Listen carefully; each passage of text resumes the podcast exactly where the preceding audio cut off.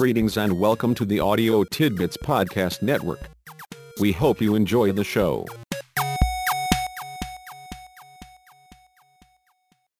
Before I sat down to record this particular episode, I was listening to some other podcasts. And the more I listened, the more intimidated I became. I started out by listening to a couple of things on NPR, and of course, they had that big FM radio kind of quality about it, you know, a very professional, full kind of sound and so forth. And I thought, I can never do that. You know, I could try for a week or a month or a year and probably would never get up to that level of audio quality. Then I listened to a couple of podcasts about podcasting and listened to Dave Jackson, who is a podcaster, an expert on podcasting. I listened to Rob Walsh, who is a similar expert on podcasting and podcasts. And my level of intimidation continued to increase. And then I began to think about times when I have been intimidated, times when I have felt like the odd man out, so to speak. One of the first times I remember that happening was when I was a freshman at Ohio University. I was in an English class, and the teacher was Miss Gray. Uh, I remember her name vividly. You always remember vividly the names of people that you have particularly unhappy or unpleasant experiences with. At any rate, she was suggesting to me that perhaps getting some tutoring in English would be a good thing. And so I casually asked her where to go, and she told me where the building was. I said, Where is that at? Now, I was from southeastern Ohio, and we very frequently talk like that. I grew up with people who talk like that. I always talk like that. Except she was appalled that I put an at at the end of my sentence. Her response to that was to say, I think that tutoring for you is a waste of time. The truth of the matter is that you're simply too illiterate to be a college student. Now, how's that for intimidation? At any rate, it seemed to have not been true since I did graduate from Ohio University and have done pretty well beyond that from an educational point of view. But that was the first real episode that I remember in terms of being totally intimidated. Of course, I grew up in a small town and went to a small high school, so in that particular environment, I was one of the smart kids. I can also remember being intimidated the first day I went to class at OU and quickly discovered that there were a lot of smart kids, and on the surface at least, a lot of them were smarter than I was. So I started out at OU being intimidated, and then, of course, Miss Gray added to my misery. It didn't have any lasting effect, but we do remember those little things, don't we?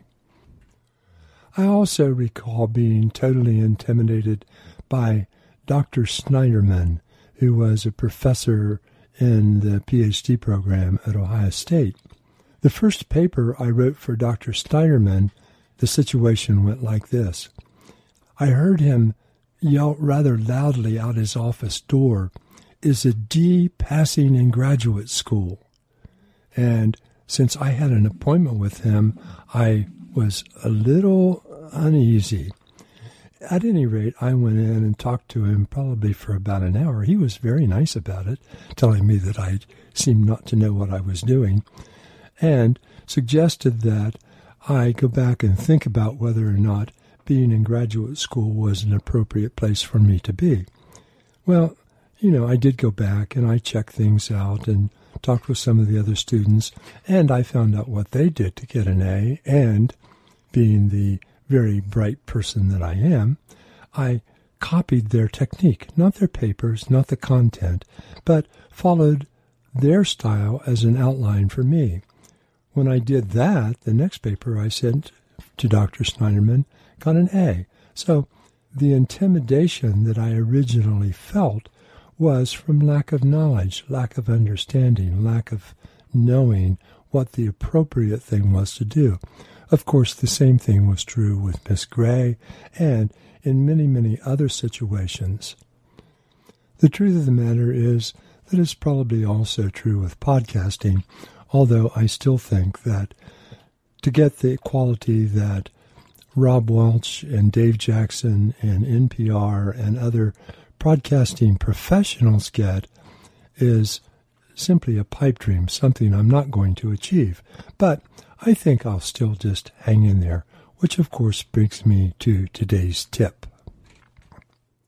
There are a lot of things and a lot of people along the way that will intimidate us, will make us question our ability, will make us uncertain about how competent or capable we are.